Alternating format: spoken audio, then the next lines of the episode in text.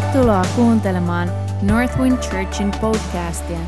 Avaa sun sydän ja odota, että Isä puhuu sulle. Me rukoillaan, että tämä opetus siunaa ja rakentaa sua. Jos haluat tietää meistä lisää, käy tykkäämässä meidän Northwind Church Facebook-sivuista. Tervetuloa myös meidän sunnuntai-kokouksiin kello 16 osoitteessa Apollon katu 5. Alrighty, pidetään hauskaa. Kuinka moni oli täällä viime viikolla? Ei mitenkään hirveän moni tästä jännittää. Viime viikolla oli tosi hyvä. H puhui huikean tärkeästä aiheesta. Voisin kertoa teille sen pääpointin, joka on se, että evankeliumi, joka on todella, todella yksinkertainen, toimii aina. Siinä siemenessä ei ole koskaan ongelma. Se toimii joka kulttuurissa, jokaisessa maassa, jokaisessa vuoden aikana. Se toimii kesällä, se toimii keskellä kaamusta. Se on ihan sama, missä elämäntilanteessa sä nyt oot. Evankeliumi tulee toimimaan sun elämässä. Kyse on siitä, että minkälaista maata sä oot. Eli kun sä kuulet näitä sanoja, mitä sun sydämessä tapahtuu? Onko se sydän avoin? Onko, sun sydän, onko se jo päättänyt ennalta, että, että sua ei kiinnosta? Mutta jos sä oot tullut tänne vapaa-iltana, olettaisiin, että sua kiinnostaa. Eli sydämessäni ja mielessäni käyttäytykää sen mukaisesti. Come on. Kuinka moni oli viimeksi, kun mä puhuin täällä? Oliko se joku?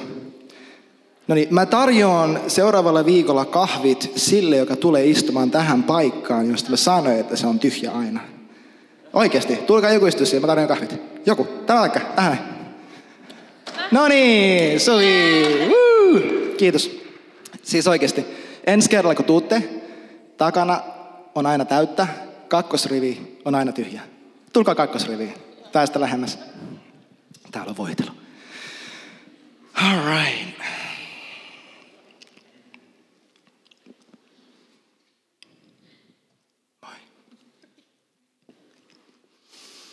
Mun tämän päivän aihe oli sellainen kuin tässä ja nyt. Tämä oli hassu, kun mä olin itse asiassa kirjoittanut tämän saarnan jo aiemmin tällä viikolla. Ja sitten mä keksin ton nimen, ja sitten mä tajusin, että hetkinen, että mun saarna on ihan väärä. Tämä nimi on oikea, mutta saarna on väärä. Ja sitten mä kokonaan muutin sen koko, koko saarnan, ja musta on to, mä oon tosi onnellinen, että mä tein sen, koska mä tiedän, että oli just se oikea. Ähm, mä voisin aloittaa sellaisella kysymyksellä, että kun me mietitään Jumalan läsnäoloa, kun me mietitään Jumalaa, sulje vaikka sun silmät hetkeksi. Ja mieti Jumalaa. Missä sä ensisijaisesti kuvittelet tai näet Jumalan olevan?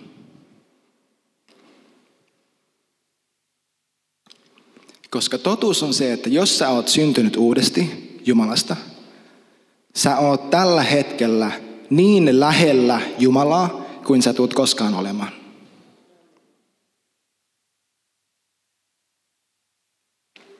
Matteuksen evankeliumin ihan viimeinen jae, ihan viimeiset sanat viimeisestä jakeesta. Just ennen kuin story loppuu, Jeesus äh, nousee takaisin taivaaseen. Hän sanoi, että hei, tsekatkaa tämä viimeinen juttu. Minä olen aina, joka päivä, iankaikkisesti teidän kanssanne. Sun elämässä ei ole mitään vaihetta, viikkoa, päivää eikä hetkeä, jolloin Jumala ei olisi sun kanssa. Ja se, että hän on sun kanssa, muuttaa kaiken siitä, kuka sä oot, mitä sä oot ja miten sun elämässä voi tapahtua. Ei mitä sun elämässä aina tapahtuu, koska meillä on osa pelattavana tässä pelissä.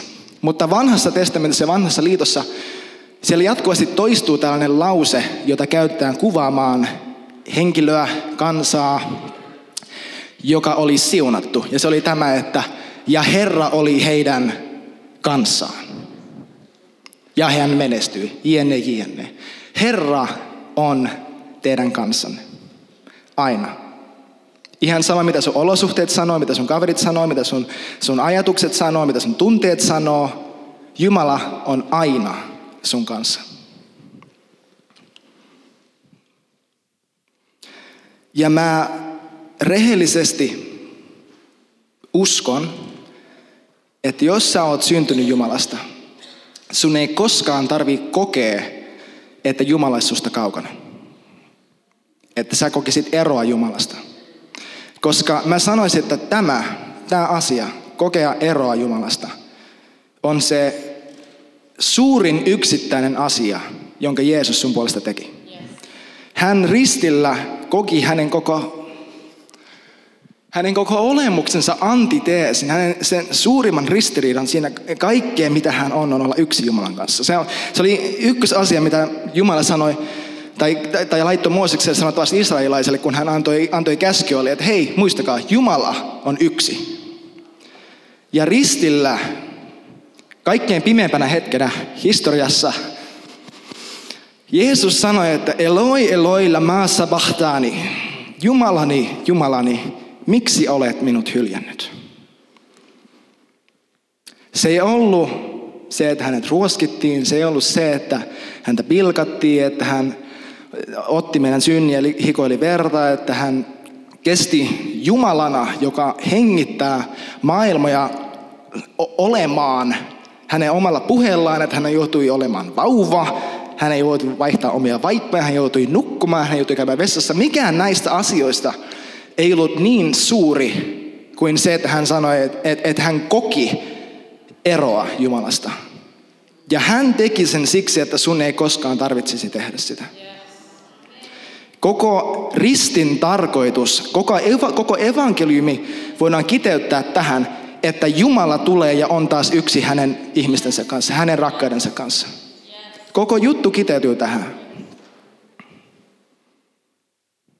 Ja mä rohkaisisin sua siihen, että jos sä koet sun elämässä sellaista etäisyyttä Jumalasta, me usein käytän tätä konseptia niin kuin erämaa. Rehellisesti mä en usko, että sun tarvii koskaan kokea erämaata. Mä en usko siihen. Pyhä henki ajoi Jeesuksen erämaahan. Me ei tarvita pyhä henkeä ajamaan meitä erämaahan. Me löydetään itse tiemme sinne. Mutta mä uskon, että erämaa liittyy yksinkertaisesti siihen, että kun sun sydän on se, mistä kaikki sun elämässä asiat virtaa, se tarkoittaa vain sitä, että sulla ei ole yhteyttä siihen, mitä sun sisällä tapahtuu. Ja sä oot vaan yksinkertaisesti menettänyt yhteyden siihen Jumalaan, joka asuu sussa. Koska mun on aika vaikeaa kokea, että mä oon kaukana häntä, joka on yksi henki mun kanssa. Paavali kirjoittaa ensimmäisessä kirjassa korintolaisille, kun hän puhuu avioliitosta ja seksistä ja tällaisesta ja miten mies ja nainen tulee yhdeksi lihaksi näin. Hän sanoi, että mutta hän, joka on liittynyt Herraan, on yksi henki hänen kanssaan. Yksi henki. Ei vähän niin kuin, ei vähän niin kuin sama henki, niin kuin Suvi joskus sanoi, että ei näin, ei näin, vaan näin. Mä join tuossa batteria vähän aikaa sitten, koska mä heräsin tänään neljältä töihin. Mä olin neljästä yhteen kuvauksissa, sitten tulin suoraan tänne ja tässä mä oon. Mutta tuossa batterissa on aivan laiton määrä sokeria. Aivan laiton määrä sokeria. Mutta jos mä kaadan sen lasin, mä en näe sitä sokeria sieltä säästä. Ja, mä, ja mä, mä en pysty erottelemaan, että missä se sokeri on ja missä se loput siitä litkusta on. Tämä sama on totta, jos mä katsaisin sua hengessä. Mun on mahdotonta nähdä, että missä sä alat ja Jeesus loppuu. Koska siinä ei ole, teidän välillä ei ole etäisyyttä hengessä. Eli tässä tulee se haaste. Kun meistä on tullut yksi henki Jeesuksen kanssa, tämä on tosi hyvä juttu. Me ollaan lopullisesti menetetty oikeus ajatella itseämme niin, että hän ei ole enää siinä yhtälössä. Mä sanon tämän uudestaan. Kun me ollaan tultu Kristuksen, kun hän on muuttanut meihin asumaan, me ollaan menetetty oikeus, pysyvästi menetetty oikeus ajatella itseämme sellaisella tavalla, että hän ei ole mukana siinä yhtälössä.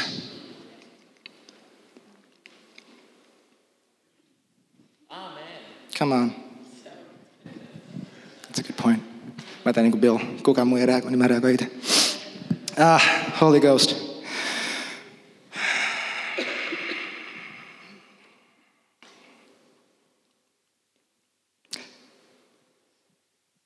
Onko sun elämässä sellaisia osa-alueita, sellaisia aihepiirejä ja jatkuvia juttuja, mitä sä teet, missä sä käyt, mitä sä ajattelet, missä sä ajattelet itsestäsi niin, että Kristus ei ole mukana siinä yhtälössä. Liittyykö se sun talouteen, liittyykö se sun omaan niin itse niin kuin oma kuvaan, liittyykö se sun hyvinvointiin, liittyykö se sun työhön. Mutta mä väittäisin, että meillä on kaikilla joku osa-alue, missä me nähdään itsemme ja hänet erillä tavoin, koska niin kuin Miska mainitsi, sellaisia kuin hän on, sellaisia me ollaan tässä maailmassa. Ei sellaisia me tullaan joku kaunis päivä, kiitos Jeesus, olemaan, vaan sellaisia me ollaan nyt tässä maailmassa. Mä haluan, että sä pidät mielessä, että sä oikeasti mietit sitä tulevalla viikolla. Että mitkä elämän osa-alueet, millaiset ajatusprosessit, millaiset, no kun mä aina, ajatusprosessit on sellaisia, missä sä et ota häntä mukaan siihen yhtälöön. Koska sä et saa tehdä niin. Koska kun sä luet Paavalin kirjeitä vaikka kolossalaiselle, efesolaisille, filippiläisille, roomalaisille, aina kun siellä sanotaan, että hänessä, hänen kautta, hänelle, häneltä, hänen kanssaan. Jokainen jae, missä mainitaan Kristus tällaisella tavalla, tulee heti sen jälkeen sanomaan jotain, mikä suoraan pätee sinuun. Ja nämä jutut on oikeasti totta ja jutut oikeasti toimii. Jumala on tässä. Se, että mä pöhätän savukonetta, ei saa häntä olemaan enemmän läsnä se, että ollaanko me viisi minuuttia ylistyksessä vai tunti ylistyksessä, ei saa häntä olemaan enemmän läsnä. Se virittää meidät olemaan enemmän läsnä hänelle. Sun kännykässä on tällä hetkellä 3G luultavasti, tai jos ei sitä, niin vähänkin GSM-yhteys. Sä et näe sitä. Sä et näe sähköä, joka tulee tähän kajarin. Sä et näe, näe ääntä, jonka sä nyt kuulet. Mutta se on täällä. Jos mä ottaisin telkkari, missä on vanha kun on antenni, mä eskisin tähän ja virittäisin antennin, siihen tulisi kuva. Ei me nähdä sitä kuvaa ennen kuin se tulee sen telkkariin, mutta se telkkari täytyy virittää. Tässä on se, missä meillä tulee osate, osatehtävänä tässä yhtälössä. Ollaanko me virittäydytty kokemaan Jumalaa? Ollaanko me opittu ajattelemaan ja näkemään asiat sellaisella tavalla, että hetkinen, mun elämässä ei ole mitään hengellistä ja epähengellistä. Se, kun sä kävelit noita portaita ylös tänne kirkorakennukseen ja kun sä kävelet noita portaat alas mennessäsi, mikään ei ole muuttunut. Paitsi sun käsitys mahdollisesti siitä, että okei, okay, nyt tämä juttu päättyy ja nyt mä siirryn eteenpäin tähän mun normaaliin arkeen. Ja Jumala on nyt. Mä tarkoitan tällä sitä, että kun Jeesus roikkui ristillä, viimeinen, tai, tai yksi viimeisistä asioista, mitä hän sanoi, oli se, että se on täytetty. Mikä on täytetty? Laki oli täytetty, Jumalan, tai, tai ei edes Jumala, vaan niin lain asettamat vaatimukset ihmisiä kohtaan oli täytetty, hänen tehtävä oli täytetty. Mutta mä sanoisin, että Täytetty oli kaikki se, mitä sä tulet koskaan tarvitsemaan. Kaikki se, mitä sä tulet koskaan tarvitsemaan. Yksi järisyttävimmistä jakeita, jakeista raamatussa, sitä ei luultavasti tänne. Siis tämä on niin järisyttävää, että mä kysyin holta, että saako, saako tätä lukea seurakunnassa. En, en mä tiedä, uskallanko mä lukea tätä. Mä haluan, että menette myöhemmin ja tätä itse. Mutta se on sellainen kuin toinen Pietarin kirja 1 ja jae 3. Siellä lukee näin, että hänen taivaallinen voimansa on antanut meille kaiken, mitä tarvitaan elämään ja jumalallisuuteen. Hänen taivaallinen voimansa on antanut meille kaiken, mitä tarvitaan elämään ja jumalallisuuteen. Hänen tuntemisensa kautta. Tässä tulee taas tämä, että onko mä virittäytynyt? Miten mä ajattelen, miten mä näen itseni, miten mä näen mun olosuhteet. Näenkö mä itseni vajavaisen, näenkö mä itseni alakynnessä, alta vastaavana.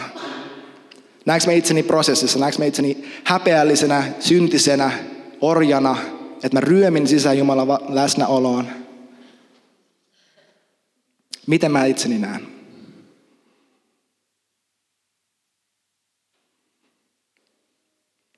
Ja sitten Filippiläiskirjeessä Paavali opettaa filippiläisille, että miten rukoillaan. Hän sanoo näin kauniisti, että ensinnäkin, että älkää olko mistään huolissanne. No problem, right? Älkää olko mistään huolissanne. Vaan kaikessa saattakaa pyyntönne rukoilleen ja anoen kiitoksen kanssa Jumalan tietoon. Eikö se ole törkeetä? Kuka oikeasti kirjoittaa tuollaista, että äh, älä, älä, älä murehdi. Vaan kaikessa saata sun pyynnöt rukoillen ja anoen kiitoksen kanssa Jumalan tietoon. Kysymys on se, että miltä tämä miltä tämä anominen ja kiitoksen kautta kanssa rukoileminen näyttää. Koska mä oon sitä mieltä, että kun sä alat tarkoituksenmukaisesti virittäytyyn sille, että sä alat näkeen itse sun olosuhteet, ihmiset sun ympärillä, sun työn, sun opiskelun, sun rahan, sun seksuaalisuuden, sun kropan, kaiken hänen silmin. Ja sä näet, että mitä kaikkea hän on sun puolesta tehnyt. Niin sulla alkaa olla vähemmän ja vähemmän asioita, mitä sä osaat enää pyytää. Mä sanon tuon uudestaan. Kun sä virittäydyt siihen tietoisuuden siitä, mitä sä jo oot, mitä sulla jo on, ja kuka sä jo oot, sulla on vähemmän ja vähemmän asioita, mitä sä osaat enää pyytää. Jos mä tuun ja mä, mulla on monta juttua mun elämässä, sanotaan vaikka, että sanotaan vaikka, että mulla on talouskriisi. Mulla menee tällä hetkellä tosi hyvin, mutta sanotaan, että mulla on talouskriisi. Ja mä tuun, mä alan rukoilemaan, koska mulla on vähän ehkä stressaava fiilis siitä jutusta ja mä haluaisin jotenkin niinku pusertaa sieltä hengestä sen toivon pisaran ja sitten se niinku, juh, helpottaa tätä päivää. Mutta ja, ja mun impulssi on olla sille, okei, okay, äh, kiitos Isä Jeesuksen nimessä, että, että äh, sä annat mulle rahaa. Se on se impulssi, eikö niin? Se on se luontainen, että äh, tässä mä haluaisin tämän. Ja me annetaan sellainen niin kuin pikku niin kuin pukin lahjatoivelista. lista Jumalalle. Mutta entä jos mä menen siihen rukoukseen sillä tavalla, että Jumala, kiitos siitä, kuka mä oon. Kiitos siitä, kuka sä oot. Kiitos, että sä sanoit, että sun siunaukset seuraa, ne jahtaa mua kaikki elämäni päivät. Sä et koskaan jätä mua, että sä oot muuttanut muhun asumaan. Sä et vaan, sä et vastahakoisesti tullut muhun. Sä tulit, sä putsasit, sä teit mut uudeksi. Sä muutit minun sisimpään, sä sinetöit mut sun pyhällä hengellä. Sä kutsut mua pyhäksi, mä oon vanhurskas sun silmissä. Sä oot antanut mulle kaikki, mitä mä en ikinä tarvimaan. Sä oot oot erottautunut Jumalasta Jeesus, että mun ei koskaan tarvitse. Sä, sä oot tehnyt itsestäsi yhtä mun kanssa, että mä oon siunattu. Mä oon niin siunattu, että mä en voi hävitä, vaikka mä haluaisin. Niin kun mä pääsen tämän listan loppuun, niin se mun toive on sellainen, Tää oli vielä yksi juttu, mutta äh, kyllä mä tiedän, että sä hoidat sen. Tämä on sitä, että me tuodaan meidän asiat kiitoksen kautta anoen Jumalan tietoon. Kun sä rukoilet, meillä on kaikilla juttuja meidän elämässä, mihin me halutaan, että Jumala jotenkin tarttuu, että hän tekee jotain, muuten sä et olisi täällä. Eikö niin? Muuten sä olisit tuolla halleluja kadulla Jeesuksena tekemässä mitä ikinä. Vai, eh mä tiedän, ehkä. Mutta nyt kun sä tällä viikolla, sä kuitenkin tulet rukoille, sä kuitenkin tulet pyytää näitä asioita ja kaipaa niitä. Älä kerta kaikkiaan aloita siitä, että mitä sä tarvit. Aloita siitä, että mitä sulla jo on, koska se juttu, mitä sä jo tarvit, hän on jo maksanut sen puolesta. Ja mä toivon, yksi, yksi isoimmista kaipuista mun sydämessä on se, että seurakunta maailmanlaajuisesti ja Suomessa ja Helsingissä ja kiitos Jeesus, me päästäisiin pois jokaisella mielen alueella sellaisesta kerjäysajattelusta Jumalan kanssa, Jumalan suhteen. Että me päästäis kerjäyksestä kiitokseen. Kerjäyksestä kiitokseen. Koska edelleen sun on hyvin vaikea pyytää Jumalalta jotain, mitä hän ei ole raamatun mukaan sulle antanut. Ihan sama, onko se sun terveys, onko se sun talous, onko se sun elämän missio. Ihan sama mikä se on. Sun on vaikea pyytää häneltä jotain, mitä hän ei ole jo hoitanut Jeesuksessa. Koska hebrealaiskirjassa lukee, että sitten kun Jeesus oli sovittanut kaikki maailman synnit, hän istuutui alas Jumalan oikealle puolelle ja venailee, että hänen vihollisesta tehdään hänen jalkajakkara. Tai itse asiassa mä saatoin sekoittaa kaksi jaetta, mutta hebrealaiskirjassa ainakin lukee osa tosta. Lukekaa raamattu, tulkaa nuhtele. Roomalaiskirja, halleluja.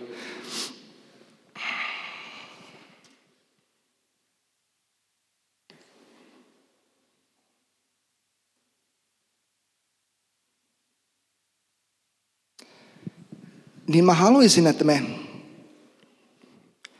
siirryttäisiin meidän ajattelussa Jumalasta ja kaikesta sitä, mitä me kaivataan. Että me siirryttäisiin pois sellaisesta ajatuksesta ja sellaisesta ajatusmallista ja näkökulmasta, että me odotetaan, että Jumala tekee jotain.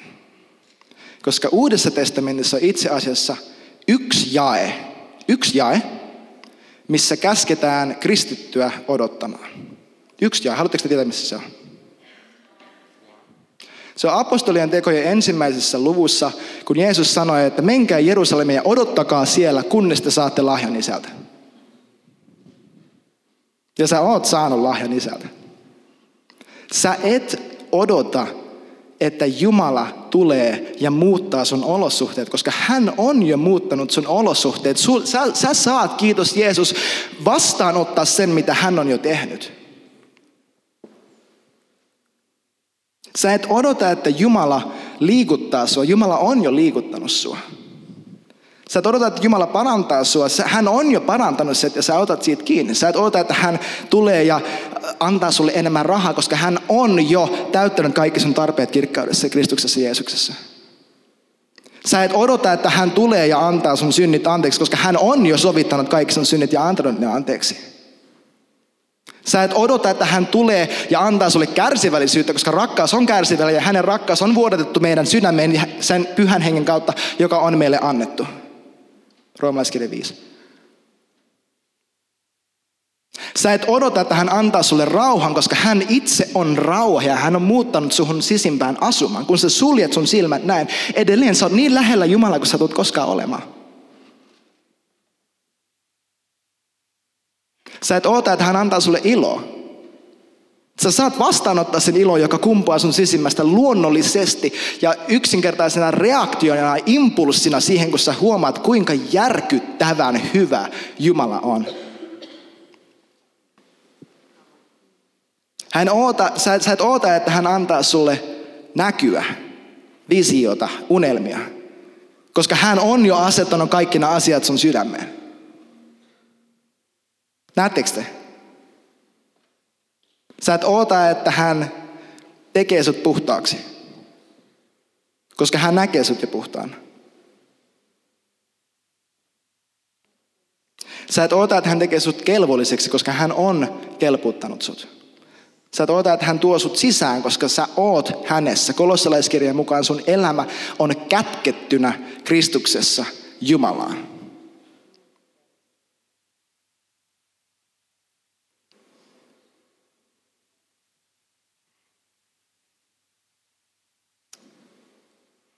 Jumala ei koskaan ole susta kaukana. Ja sä saat nauttia hänen hyvyydestä Ihan sama missä sä oot, ihan sama mitä sun elämässä menee. Tämä ei tarkoita, että haasteita ei tule. Raamattu lupaa, että haasteita tulee. Ja mitä enemmän syventyy evankeliumia, se on kuin magneetti, joka vetää kaikkea roskaa haastamaan sitä, koska se tietää, että se siemen voittaa aina. Se on kuin se kärpäsvalo, joka vetää kaikki kärpäs, tai sellainen kirkas valo pimeydessä, joka vetää kaikki kärpäsiä ja ötököitä itsensä. Saatana itse asiassa kutsutaan kärpästen herraksi. Beelzebub. Mutta mitä tapahtuu, kun tämä kärpänen tulee ja osuu siihen lamppuun? Eiks niin? Evankeliumi oikeasti toimii. Se vetää itseensä kaikkea sontaa sun elämässä, mutta se toimii, kun se tulee sua lähelle. Mitä tapahtuu? Niin kuin H sanoi viime viikolla, että jos sä haluat, että jokin kasvi kasvaa, mitä sä teet? Sä heität kamaan päälle, eikö niin? Kanan kakkaa, kanan kakkaa, muita ei tarvitakaan.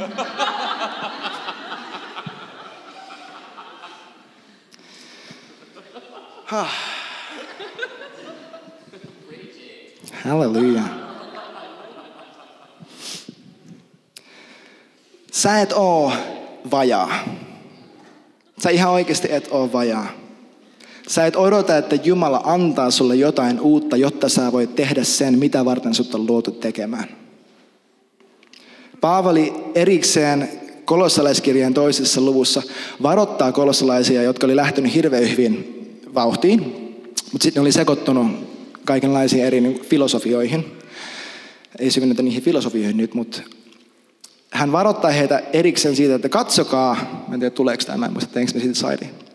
Että katsokaa, ettei kukaan pääse huiputtaan teitä tällaisten ihmisten ajatusmallien ja perinnäissäädösten ja muiden tällaisten kautta. No niin, siellähän se on. Varokaa, ettei kukaan saa teitä saaliikseen järkeisopilla ja tyhjällä petoksella, jotka perustuvat ihmisten perinnäissääntöihin ja maailman alkeisvoimiin, eivätkä Kristukseen, koska hänessä asuu jumaluuden koko täyteys ruumiillisesti ja teillä on tämä täyteys hänessä, joka on kaiken hallituksen ja vallan pää. Jotkin käännökset sanoo sen näin, että te olette täydellisiä hänessä, joka on kaiken auktoriteetin ja vallanpää. Sä oot paljon voimallisempi kuin mitä sä uskot. Sulla on paljon enemmän rauhaa kuin mitä sä uskot, paljon enemmän iloa kuin mitä sä uskot. Sama henki, roomalaiskirja 8 ja 11 mukaan, 8 ja 11. Roomalaiskirja 8 ja 11 mukaan sama henki, ei vähän niin kuin sama henki, ei osittain sama henki, vaan sama henki, joka herätti Kristuksen kuolleista, joka meni ja väkisin repi hänet saatanan otteesta ja nosti hänet kuolleesta ja sovitti sun synnit ja sinetoi sun sydämen, asuu sinussa. Ja halusit tai et, jos sä oot syntynyt uudesti, halusit tai et, se sama voima, joka herätti Jeesuksen kuolleista, asuu sussa ja toimii sun elämässä sillä mitalla, kun sä suostut uskomaan, että se tulee toimimaan. Koska kaikki, nyt mä siteraan Jeesusta, Jeesusta, kaikki on mahdollista hänelle, joka uskoo. Ja sun elämä tällä hetkellä näyttää siltä, miten sä uskot. Sun elämä tällä hetkellä näyttää täsmälleen siltä, miten sä uskot. Ei yhtään sen huonompaa, eikä yhtään sen parempaa. Toi on tosi hyvä asia, jos tästä ottaa kopin, koska se tarkoittaa, että sun ei tarvitse muuttaa mitään muuta kuin se, mitä sä itsestäsi uskot ja Jumalasta uskot. Ja simsalabim. Ihan oikeasti. Jeesus ajaa evankeliumissa legioonan riivaajia miehestä, joka oli niin riivattu, että hänen riivaajilla oli riivaajia. Ja sen jälkeen tyyppi halusi lähteä hänen messiin opetuslapseuskouluun. Jeesus sanoi, että ää, me ei kerro kaikille se, mitä Jumala on sun puolesta tehnyt.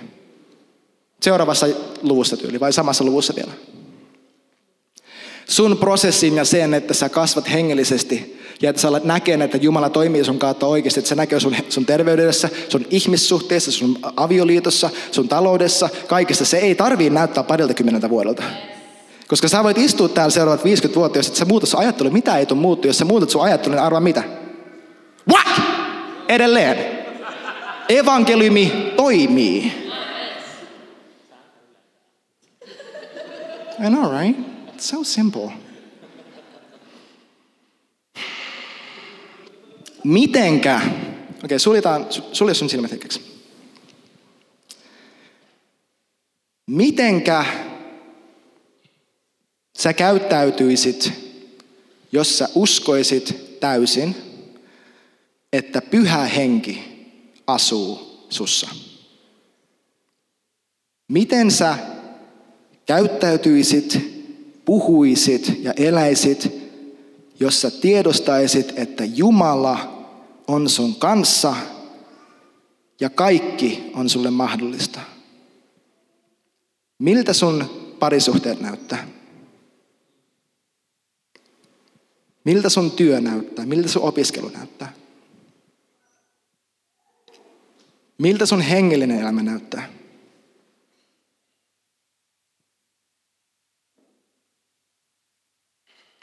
Ja mä haluan, että sä vietät hetken tässä ja sä näet itses toisella puolella ristiä. Sillä puolella ristiä, jossa sut on sovitettu, sut on hyväksytty, sut on täytetty. Ja sä oot jo voittanut.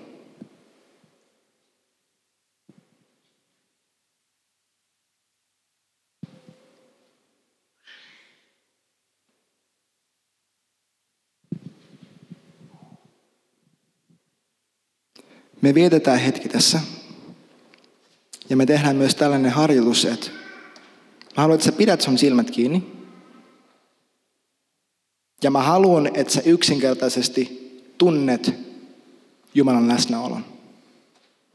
Sen ei tarvitse näyttää miltään. Sä nähdä jotain, kuulla jotain, tuntea jotain, ajatella jotain. Mutta jos se on Jumala, niin se on hyvää.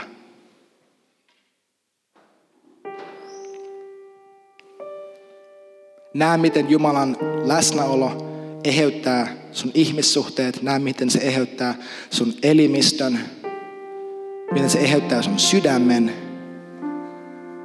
Kaiken, mitä sussa on.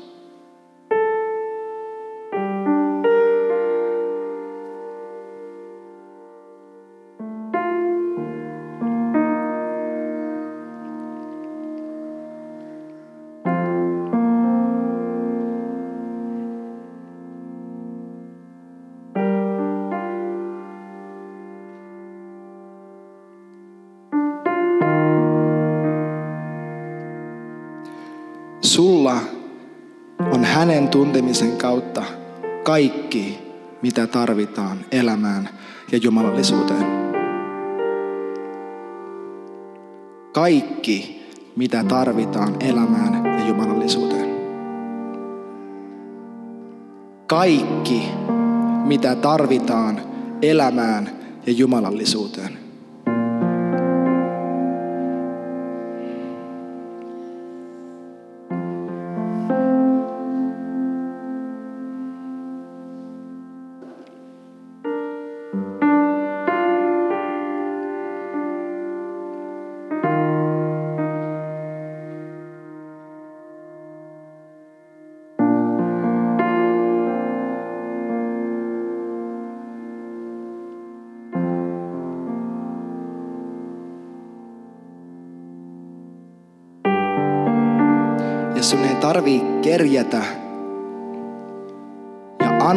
Asioita ikään kuin sä et niitä sais. Tai peläten, että sä et niitä sais.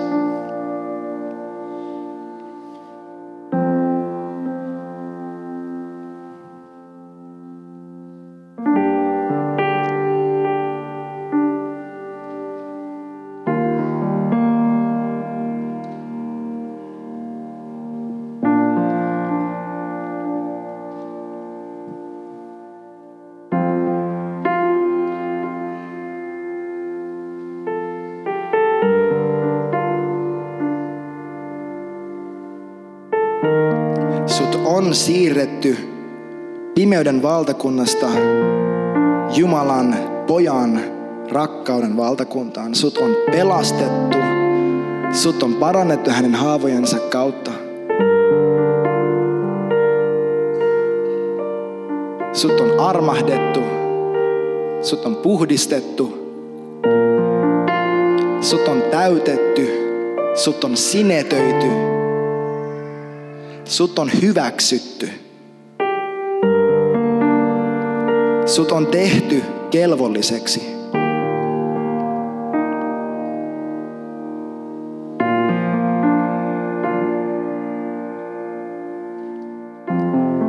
Ja Jumala on lähempänä kuin sun iho. Hän on lähempänä kuin sun seuraava henkeys.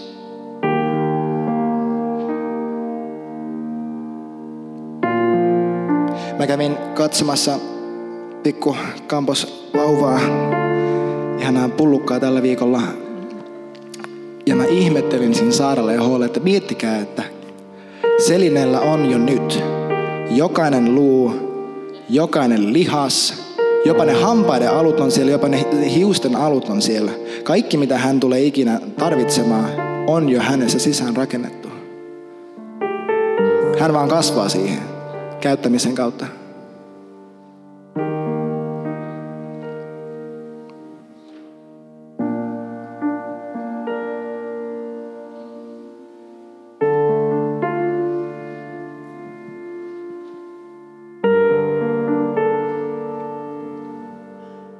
Ja jos sä oot täällä ja nämä asiat, sä tiedät, että nämä asiat ei päde suhun, että sä et ole koskaan sanonut, että Jumala, tästä tässä on koko elämäni ja sulla ei ole sitä varmuutta, että sut on tehty uudeksi. Niin tuu rukouspalveluun, sulla ei ole mitään menetettävää, tai juttu oikeasti toimii, ja jos se ei toimi, niin sulla ei edelleenkään olisi mitään menetettävää, mutta juttu toimii. ja Jumala on todellinen. Ylistystiimi saa tulla. Jatketaan, mutta mä jätän teille tällaisen haasteen, että tulevalla viikolla, kun tulee joku sellainen kärpänen lähelle sitä evankeliumin valoa, joka loistaa sun elämässä, niin mieti, miten sä tuot sen Jumalalle. Tuotko sä sen sellaisesta paikasta, että Jumalan tarvii vielä uudestaan tehdä se, mitä hän on jo tehnyt? Vai tuoksa sen siitä tietoisuudesta, että kiitos Jeesus, että sä oot jo hoitanut tätä juttuja, mä vastaanotan sen, mitä sä oot tehnyt. Mä kutsun tätä pyyntöpaastoksi pari vuotta sitten, se muutti mun elämä. Ja mä jätän teille myös sen haasteen, että meidän lue Efesolais, Kolossalais, Filippiläis tai Galatalaiskirja. Ja pysähdy jokaisessa kohdassa, jossa puhutaan mitään Kristuksesta, koska se koskee sua suoraan. Mielenuudistus ei tule automaattisesti. Jumala ei tule tekemään sitä sun puolesta. Me ja lue Filippiläis, Efesolais, Galatalais tai roomalais, mikä tahansa niistä seurakunnalle kirjoitetusta kirjasta oikeastaan.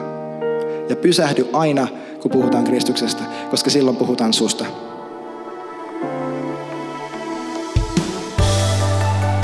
Kiitos, että olit mukana ja kuuntelit tämän opetuksen. Me rukoillaan, että Jumala siunasi sua sen kautta. Toivottavasti nähdään myös kasvatusten.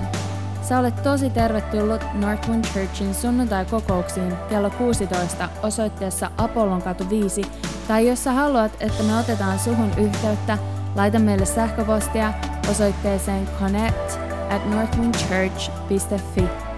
Siunattua viikkoa!